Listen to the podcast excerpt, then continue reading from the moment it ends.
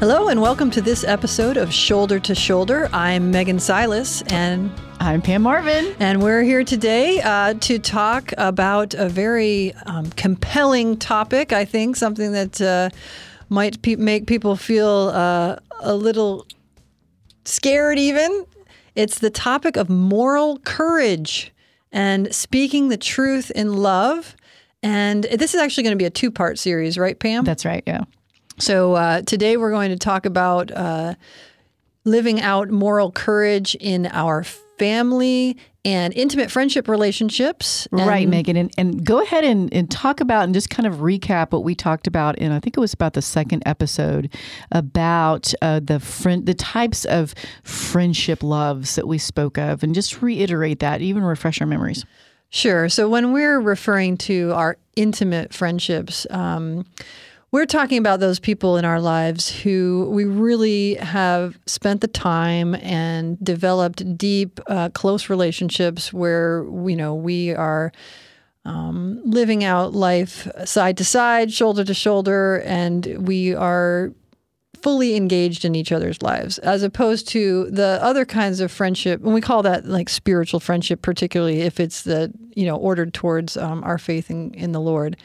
Uh, the other two types of friendships, which are going to be talked about more in the next um, podcast uh, regarding this, are you know the the friendships of what we called utility and the friendships of pleasure. Uh, those two types of friendships where you're you're not as close and as engaged in each other's lives. You're engaged uh, more uh, through um, you know, mutual benefit, kind of like work friends, things like that, or friendships of pleasure where you get together to do things that you both enjoy, but you really haven't uh, gone deep into uh, a serious engagement into each other's lives on a personal, intimate level. So, um, for the purpose of this discussion today, as far as moral courage and speaking with conviction in relationship, we're going to include uh, those.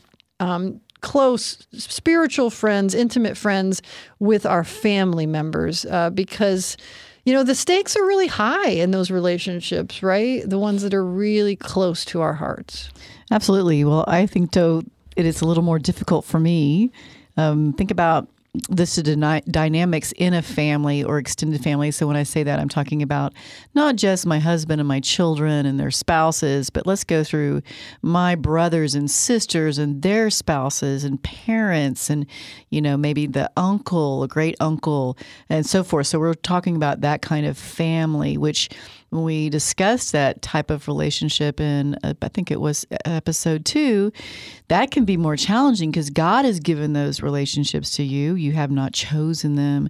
So when we're talking about moral courage, this the reason why this is is coming up for us is it's um I think it's a time where we need to be re educated about what that means as a Christian, as someone who works to serve the Lord in our communities. What is moral courage?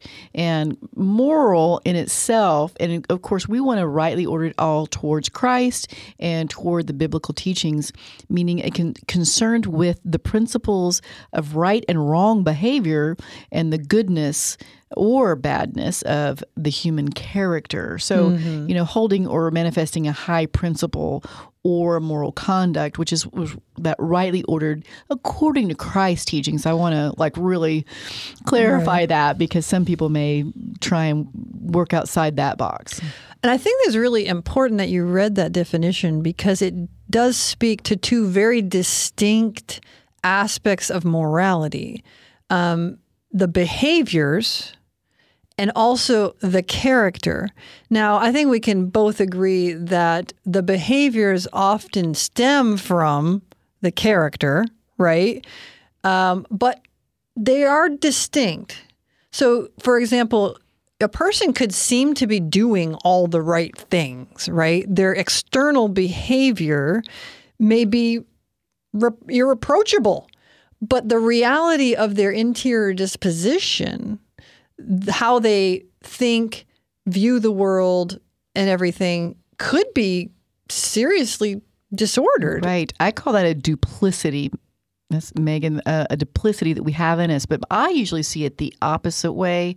No, it's pretty much that way as well too, where who I am inside as a person um, a way I feel about the Lord sometimes is not manifesting in my life. That was one of my like a, a, a reversion or more of a deeper mm-hmm. conversion for me when I felt like my life wasn't reflecting who I was as a person. But you're right. The other is is right. definitely you know a facade that is the interior doesn't represent the facade that's being presented. Right. And what you talked about is very much what St. Paul talks about when he says, I do the thing I do not want. Mm-hmm. You know, and I think that's something that we all struggle with as Christians um, this idea that we have a sense of who we want to be, who we believe God is calling us to be, but then in our human weakness, we don't live up to that and we behave in such a way that it you know contradicts those ideals. And I think one of the things that we really are going to be focusing on in this conversation is a topic that we spoke about in our conversation about spiritual friendship, which is the idea of admonishment. Mm-hmm. The sense of, I am seeing something, a reality that is existing either within another person or within a circumstance that is not holy, and I'm going to speak to it. I'm not going to be silent. I'm not going to just try to sweep it under the rug or try to keep a sort of false peace about the scenario by not um, causing conflict, I'm going to face the truth as it, you know, represents itself to me and speak it.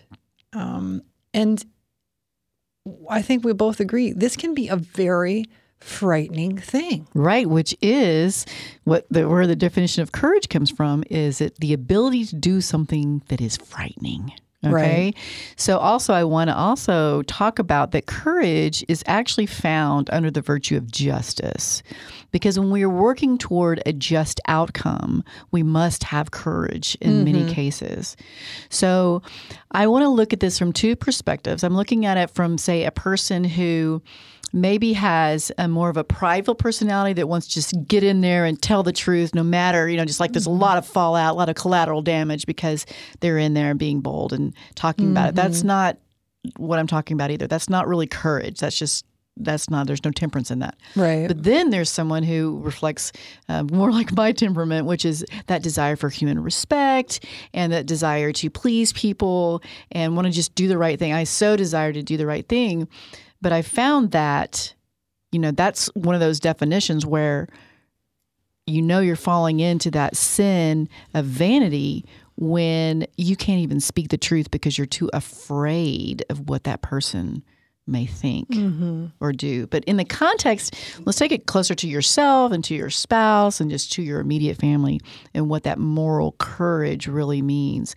And I think it's finding that balance between speaking that truth and having the courage, if you're the shy kind who don't want to really uh, go that way, which, by the way, I really have the feeling, or it's really come to my mind, that the political correctness was a means to start to try and control our speech. Because it was very, very kind of clever to think, well, it's not polite and we don't want to make people uncomfortable.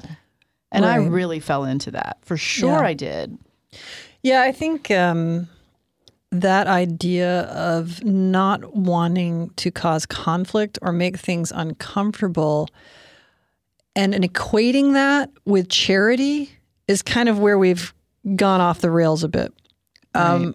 The idea of what does true love look like? And I think where we started to go wrong really started in the way that we parent. Um, we used to have a concept within parenting that was much more popular called tough love, right? Where you, for example, when you see that your child is about to do something that is not a good idea, you know it's not a good idea, and you know it's going to cause them some kind of pain or discomfort or embarrassment or whatever, some negative consequence as it relates to the behavior. We used to say, you know what? You just got to let them do it and experience the negative consequence, and they will learn. That's how you learn. You learn from experiencing the consequences of your actions, right? But somewhere along the line, there was a shift that happened where this idea that we needed to protect our children from consequences, that we needed to insulate them and and prevent them from experiencing things that are painful, negative, whatever, um, worked its way into the way that we interact. And I have some I have kind of an idea about that too. As as let's just think of, you know, decades in, in the culture and what was going on. So let's just use kind of the sixties, because everybody knows the sixties was all about the beginning of free love. There was the dramatic increase of drug use during um, the United States, the war that was going on, all those kinds of things. So there was a, you know, very self-centric notion. Um, again, the sensuality gone run amok to do what feels good and feels right. So Right. we were throwing out a lot of our good moral character because I don't know. I say it's kind of like the pendulum was swinging. So you had the beautiful World War II generation who really went by the book and was noble in so many eh, respects, and then you have the the pendulum really swing where the free love and every anything was a go, right? So that kind of mindset was more like I'm not going to restrict you so you can have a false freedom because it was about freedom, what mm-hmm. they believed to be a freedom during that generation to do whatever they wanted. But as we know, boy, that's kind of kind of like what sin really is, is doing whatever you wanted. Whereas we know God gave us those Ten Commandments so that we may be more fulfilled. So we may have a our box to know this is where you stay safe. If you stay in this box, stay in these parameters, you're going to be safe and healthy and whole. So that parenting style that you're talking about was one that said, I just want you to be happy. I'm not going to restrict you. hmm And that's kind of where that came from, whether, and it just kind of threw the baby out with the bathwater in a way.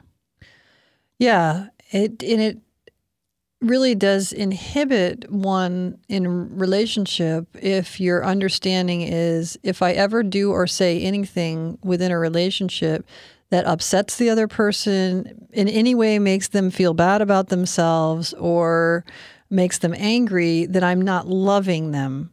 Like you really are very limited in your ability to do this, what we determined was a very important aspect of um, spiritual relationship, which is admonish, because um, people don't like to be admonished. If it doesn't feel good to have somebody say, you know, I really don't think you're living up to what God's calling you to, or I think you're more than that, or any of these things.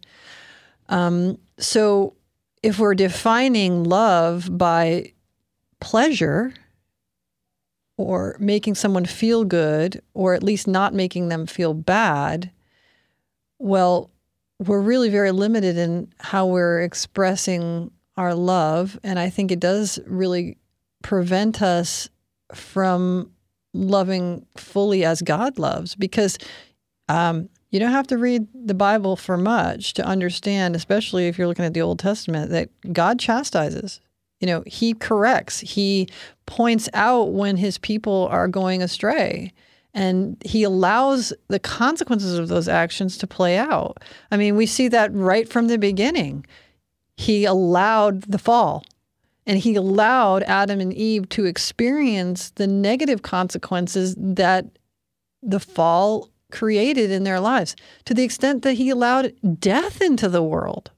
Now, being the awesome, amazing God that he is, he worked it into the plan that he brought us something even better through the fall. You know, oh, Felix culpa, oh, happy fault.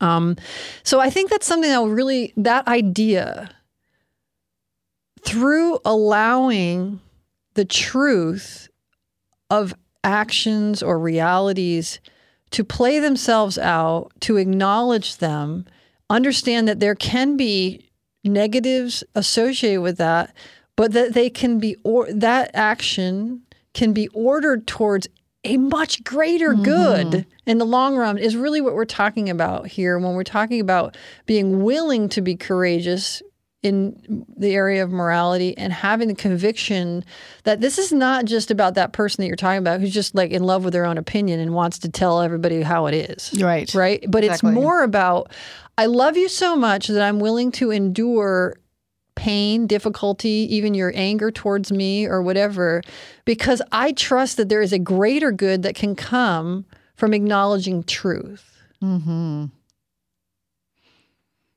Acknowledging a beautiful truth that we come from, like our place in our Catholic faith. So I want to look at that in two different ways in the home. Like we're going to keep on that personal level of with children or with spouses. So let's start with a spouse. Um, given I have that nature of really wanting to please, I mean, I grew up with that. That's just kind of how God made me, and through woundedness, developed even more. Um, but there was a time in when I began to learn more about my faith and, and learn that as a wife, I needed to be able to stand up and say, this is what I believe, and this is what I think about this particular situation, even though I was disagreeing with my husband. Now, some people may not find it hard to disagree with your husband, but I did for many years. I think some people find it hard to agree with their husband, actually. but that may be, yeah. Uh, so that was a really, that was the first thing I really started to practice with some moral courage is was speaking up and talk about what I believed, uh, regardless of what the outcome or, you know, not having any ties to what the outcome was really going to be, that I just needed to speak it. And it took me just uh, enough just to do that, that we have that obligation to speak what we believe and whenever we're questions about those things. Right. I would love to hear um, as you were sort of undergoing that process of coming out of the idea that I want to please and that I have an obligation to speak truth. When you were in that place of wanting to please, can you verbalize like what were your big fears? Like what what were you really afraid of? Oh, I can absolutely. Uh, through lots of uh, prayer, um, at the end of it was I had an overwhelming fear of rejection. Even just being told, no, no, would you like a glass of water? No, thank you. that hurt me. That's how sensitive a soul I was, right? That's ridiculous. But I, I don't know how I got to that place. But it was those kind of things having to really um, get undone. So it was an absolute deep fear of rejection. And one of the things that really started to change my heart about being um, different was I was listening to another podcast, and I'm so sorry that I can't even remember the psychologist's name. But when you have a long term history, like I have, of trying to please and not wanting conflict and trying to avoid conflict, um, it was such a revelation to me to hear. Now, remember, your body will have an adverse reaction to the conflict, and that's okay. That was huge for me. I'm like, wait, doesn't your body, if you react that way, mean it's bad? And it was such a um, a light bulb for me to know, no, not necessarily. It's okay to put yourself in these difficult situations for a moral good. That's what part of the courage is to understand. Now, expect the difficult feelings to come in, in your body. So there's actually a book that was very fascinating. I I didn't read the whole thing, but it's called The Body Keeps Score.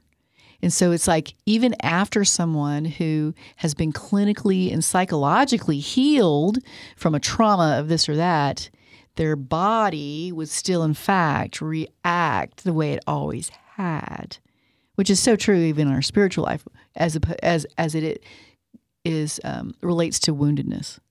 Okay, like I can have it clearly in my brain, and I know, but again, I'll feel it in my body the way I had for the last forty five years. Yeah, and I think you know, kind of what we're talking about here is, you know, when you're contemplating uh, wanting to be a person of moral courage, it's important that before you start worrying about what you're going to say to who and who you're going to say it to, you really need to start with yourself, right, and really understand where are the areas that I'm weak in my own moral development, for one, but then also where are my fears that will pre- prevent me from being courageous when a moment calls me to speak? Um, you know, I love, uh, you know, how you know Jesus said, uh, "Don't be, don't worry about, you know, what you're going to say during these times of trial and persecution. The Holy Spirit will will give you the words, right?" And so I believe that's to, that's true, but the reality is, is if you aren't willing to even put yourself in the circumstance, then the Holy Spirit doesn't have an opportunity to give you the words, Exactly. right? And so I think a lot of times things like our woundedness, our um, the fears that we have about what um, a response means about who I am, prevent us from even putting ourselves in the position Yes. to speak the words that the Holy Spirit might give us in that moment because we're so afraid of whatever response we might get. Right. And I'm glad you brought that up too, Megan, because this was another pivot point for me in looking at it differently. So, one of my favorite things to do before I get too distracted is always ask the Blessed Mother to give me the right perspective on something. And this is something that I felt like she really inspired in my heart. And what she said was the way another person treats you says way more about them than it does about you. That was really poignant for me because I used to just think if I were a certain way, they would treat me better. Mm-hmm. They would like me. You know, I would get that from them. I get, you know, the all the good feels. But in fact, just over and over again, some people just don't like me. That was like a real shocker for me. Or oh, they just don't like you, Pam. and like that's okay. That's their opinion. My personality rubs them wrong. And once I started to understand, you know, if I was living truly who I was and, and looking only to God, which that's the real key to overcoming that kind of vanity, is only looking to God in my behavior, that then I understood that the way someone treated me was way more about them than me, but how I responded to it and the way I felt about it was really all on me. And so, especially if I was starting to think badly or poorly about myself, then again, I would always run to the, the foot of the cross and, and ask Jesus, Jesus, tell me the truth here. Where's my sin? Do I have sin here? That kind of thing. Yeah, and I think you make a good point about um, what's your what is your motivation in any relationship. When Jesus tells us love God and love your neighbor, he didn't say love God and get your neighbor to love you.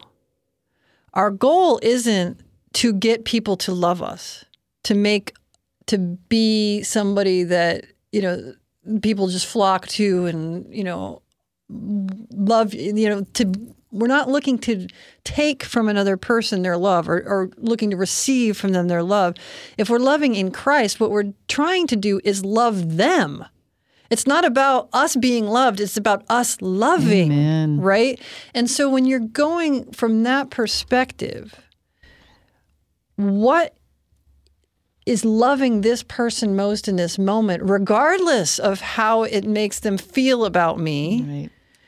You're you're starting with a different you know starting point here. It, it again it doesn't come up. So then the things that are you know would enter into the equation are they going to get mad at me? Are they going to think i'm a jerk? Are they going to think i'm judgy? Which i think that one right there is the one that's really tough right now mm. in, in our own families in particular.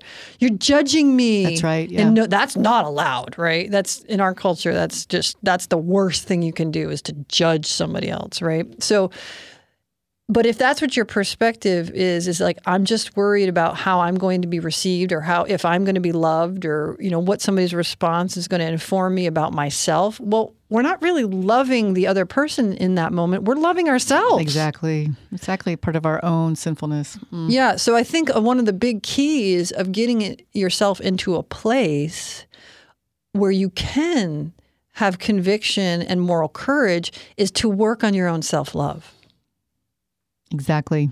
And I also want to add something else to that. It definitely does come from your own personal that confidence that you need to have, which I I suffer from, you know, that low self-confidence.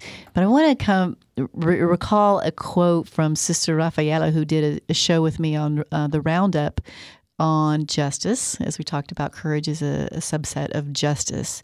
And this was very eye-opening for me. She says, "Pam, there's a difference between hurting someone and harming someone. So there may be a spiritual truth or a truth that you speak to a person and it hurts them to hear it. Maybe because it reveals their own personal sinfulness, whatever reason it is. But it doesn't harm them. So I think I thought that distinction was so good to make because before it was all harm and I didn't want to harm anybody or I didn't mm-hmm. want to hurt anybody, right? But then I recalled a time and I'm happy to recall this time. I thought this was really good. So this is the courage. She didn't even know she was having courage with me. Um, but I think this is such a great example. This many, many years ago, a good friend of mine, you know, visiting outside a church. This is a really long time ago, and she wanted to go there about contraception. And look at me today, but she was going there about contraception, and she wasn't even telling me a truth about myself. You know, she was just like, man, I'm just so happy we never bought that lie about contraception. And I remember going, oh, I can't believe she's talking about contraception with me, you know, right now. Um, and it was maybe very uncomfortable because it was a controversial topic. Okay. Mm-hmm. And that discomfort, she was not afraid of making me uncomfortable and talked about a truth and wasn't afraid to make me uncomfortable. So that also, that little memory has given me more, mm, let's say, fuel to say it is okay to make someone uncomfortable when you are talking about a moral truth. Right. And I would agree with that completely. And I would say that in our close relationships, in our, you know, our marriages and, and with our children and with our close friends, ideally, what we would hope we had done in those relationships throughout the course of them is to establish an understanding that you do truly love the other person, that you truly desire their good, that you have shown that to the person in many ways throughout your relationship, so that when it does come time with that person to have to say one of these difficult things, one of these things that might upset them or hurt or hurt them that they have within them the knowledge and the understanding of who you have been to them in their lives and that they can trust that you wouldn't do this you wouldn't say this you wouldn't bring this to their attention if you didn't feel that it was really necessary for their good you know that it wasn't out of love.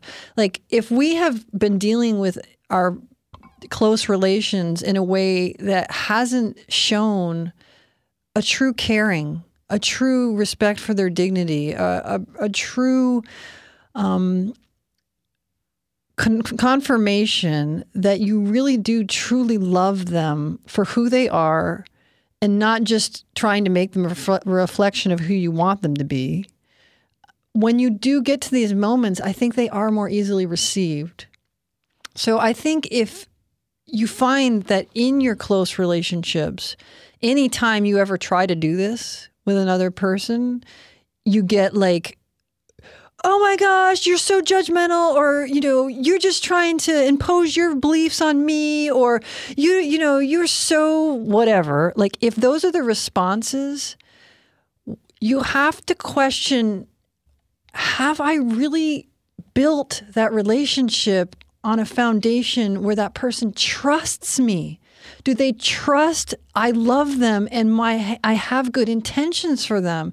Because if you don't have that, you've got a much bigger problem in that relationship than just pointing out some area where they might be struggling in their moral life. You've got some serious work to do on that relationship. And these conversations and the responses to these kind of conversations can be a flashlight that shined on an area that says, you know what, this didn't go well. And maybe we need to work not just together on growing in our moral relationship, our moral relationship to God, right? But we need to work on our relationship with each other because clearly it's not on solid ground if you don't trust that I'm only saying this because I love you. Right. The one thing that comes to mind too is it's a kind of a spiritual maturity. I was listening to another podcast about this, and I thought that was such a great point. Is that once you have, like, for instance, with you and I, Megan, we are good enough friends, and built on the love of Jesus, and we know we have this a really deep love for one another in that aspect, that I could then come to you and say, if I did have a disagreement that was uncomfortable, I could talk to you about that openly, and it may cause conflict, but yet you and I, in in spiritual maturity, would think and know that that is just part of loving one another, right? There's not that immaturity that says, well, I don't like you anymore. I'm going to sever this relationship. And I'd like to talk about that before we close out this segment of the podcast, too, is about how we sever relationships when we don't agree. And the problem there to me is the establishment of unconditional love. I believe people don't know it and don't understand it because the only person that really teaches it is Jesus Christ and the Blessed Mother. Mm-hmm. That unconditional love. That was like, that was a real beginning point for me in my faith of what is this unconditional love? And do humans have it for one another?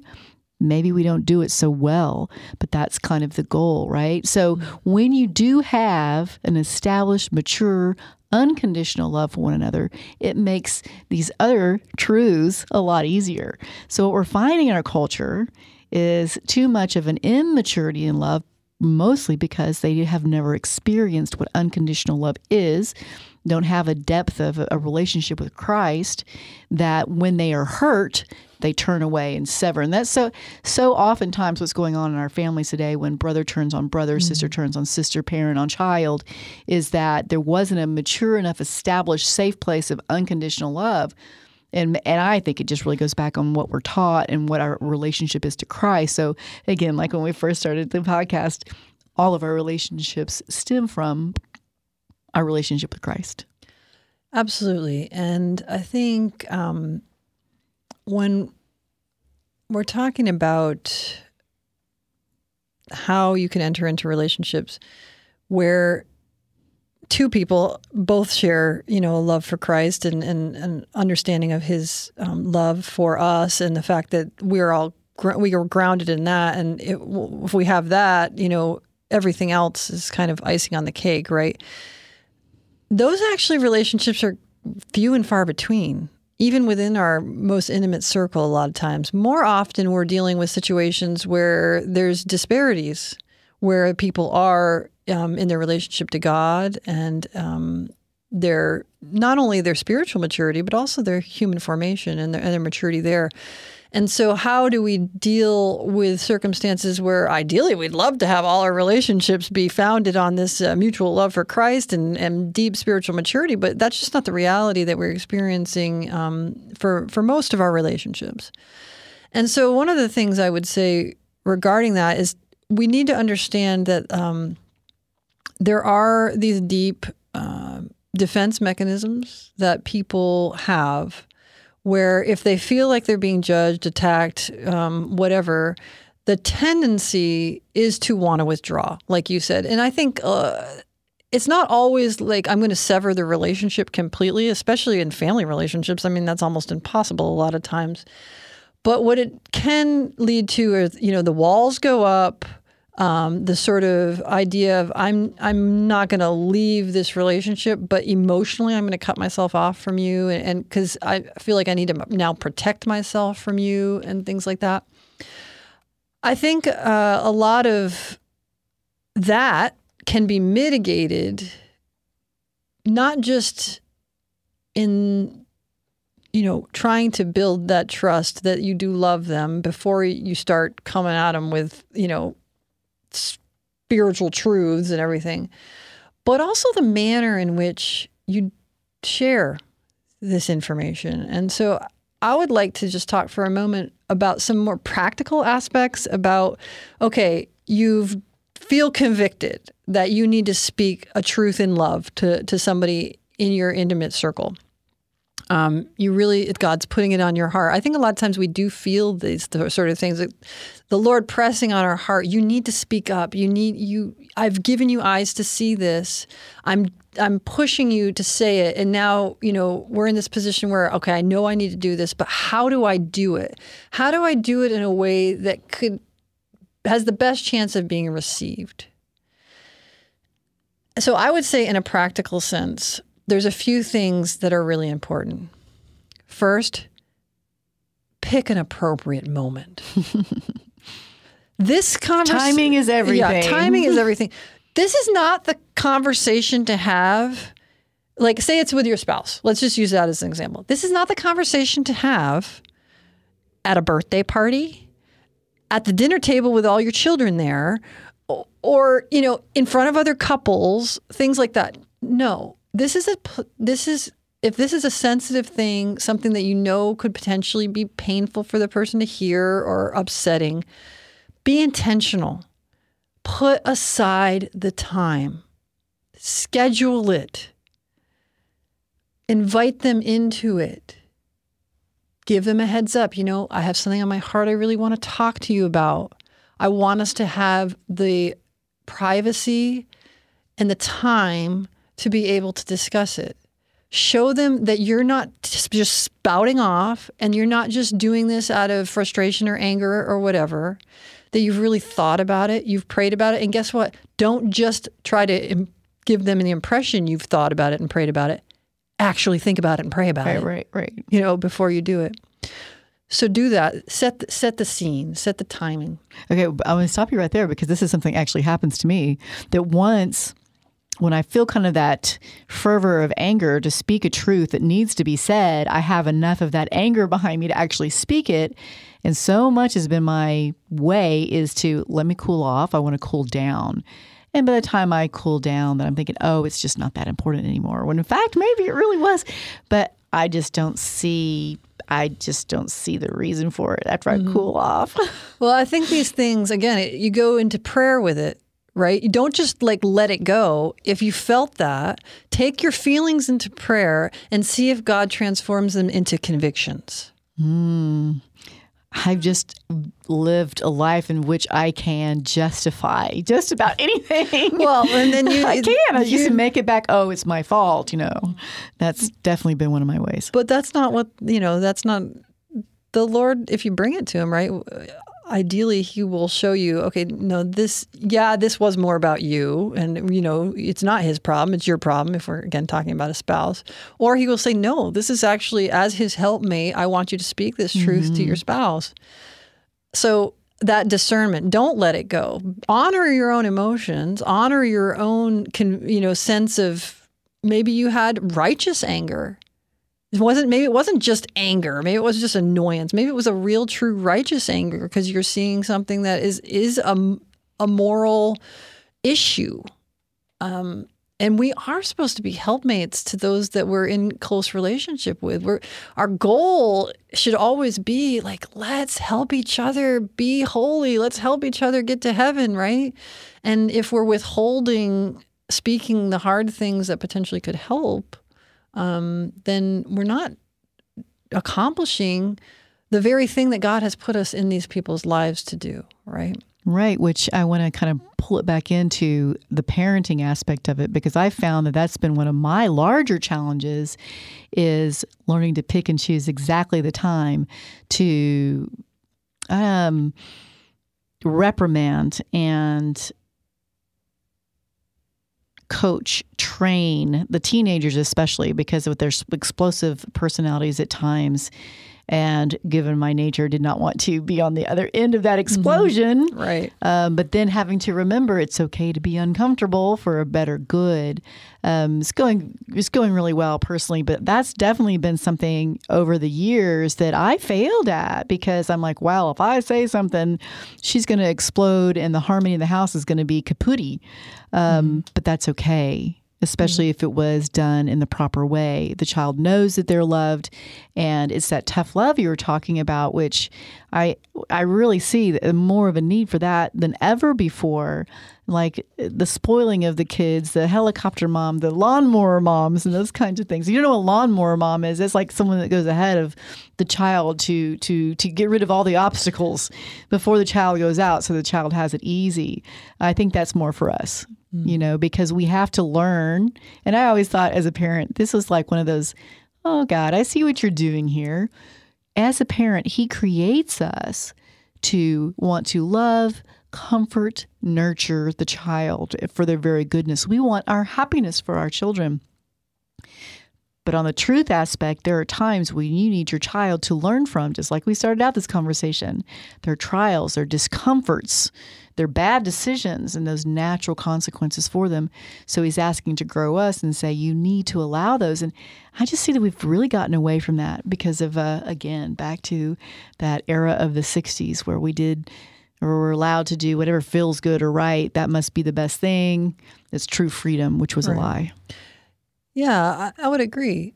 But I do think that we can minimize the explosions, even in things that are difficult to say, right? And that's right. why I was trying to talk about setting the scene because I mean that's part of the fear that prevents us from doing these things, right? But if we think, well, if I have a conscientious approach to how I can do my very best to make the soil ready for the, to receive this seed of truth, then it will help us to do those things that, that we're called to do. So you know, setting the scene, like I said. So a child, for example, you know, you kind of switched on to childs. I was I was with husbands, but now we're with child, so we can move with the child. But like, so with a child, like they don't, they never want to be embarrassed in front of their somebody with by their parent, right, or anyone. But they're they're very conscientious about being embarrassed. So don't speak to them in a place that's going to be embarrassing for them, right? Do it do it in privacy.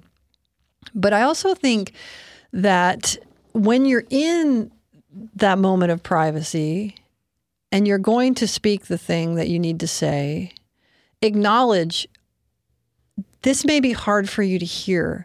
And it's hard for me to say. Like, I, I want you to know I don't take pleasure or joy in telling you something that I know is going to be difficult for you. Be honest about your own discomfort and give them the freedom to feel that they're going to have discomfort. Like, right up front. Like it diffuses things very nicely when you admit this is hard for me too. So what does that go from? I it goes from I'm here to tell you something to we're in this together. This is a difficult thing that we're going to face together because we love each other. And that's the only reason I'm here right now because I love you. And this is hard for me and I understand it's going to be hard for you. So then when you speak, I really, really strongly believe that physical touch is a powerful way to diffuse strong negative reactions. If you're holding someone's hand or sit or sitting close enough to them that they can feel you touching them, they can understand I don't want to be separate from you. I don't want this to be something that comes between us. I'm not here in judgment of you as much as I am here in love of you and a desire to be closer and more united to you through us going through this together. And I really honestly believe that if people could be this intentional, this thoughtful about how they do this with their family members, you could see some profoundly different reactions. Because when a person feels your love and your care for them, it's not as hard to hear. Because those very things that you were afraid of in their response to what you had to say are the same fears that they have. Mm-hmm. And when you speak something hard to somebody, they're afraid of rejection. They're afraid of not being lovable. They're afraid of all these things. But if in your very demeanor and in every way, before you say something and while you're saying something that's hard, you should reassure them, I love you. I'm not rejecting you. I'm here because I want to be closer to you. All of a sudden, what was hard to hear, you might find somebody to be like, Mom, thank you. Thank you for loving me enough to say that. And then maybe they disagree with you, and maybe then you can have a conversation about why they see it differently. And guess what? Be open to learning something because maybe you haven't seen the whole picture. Exactly. Right? right. And have that humility in that moment to maybe get something back. Be like, well, mom, really, the way you're seeing this, it's not the whole thing. And you've kind of misjudged everything. Okay, well, then hear that and be willing to take that. That open dialogue that we so desperately yeah, need. but then it becomes that, right? A dialogue. And that's I, ideally what you want. You want it to become a sharing of hearts. exactly.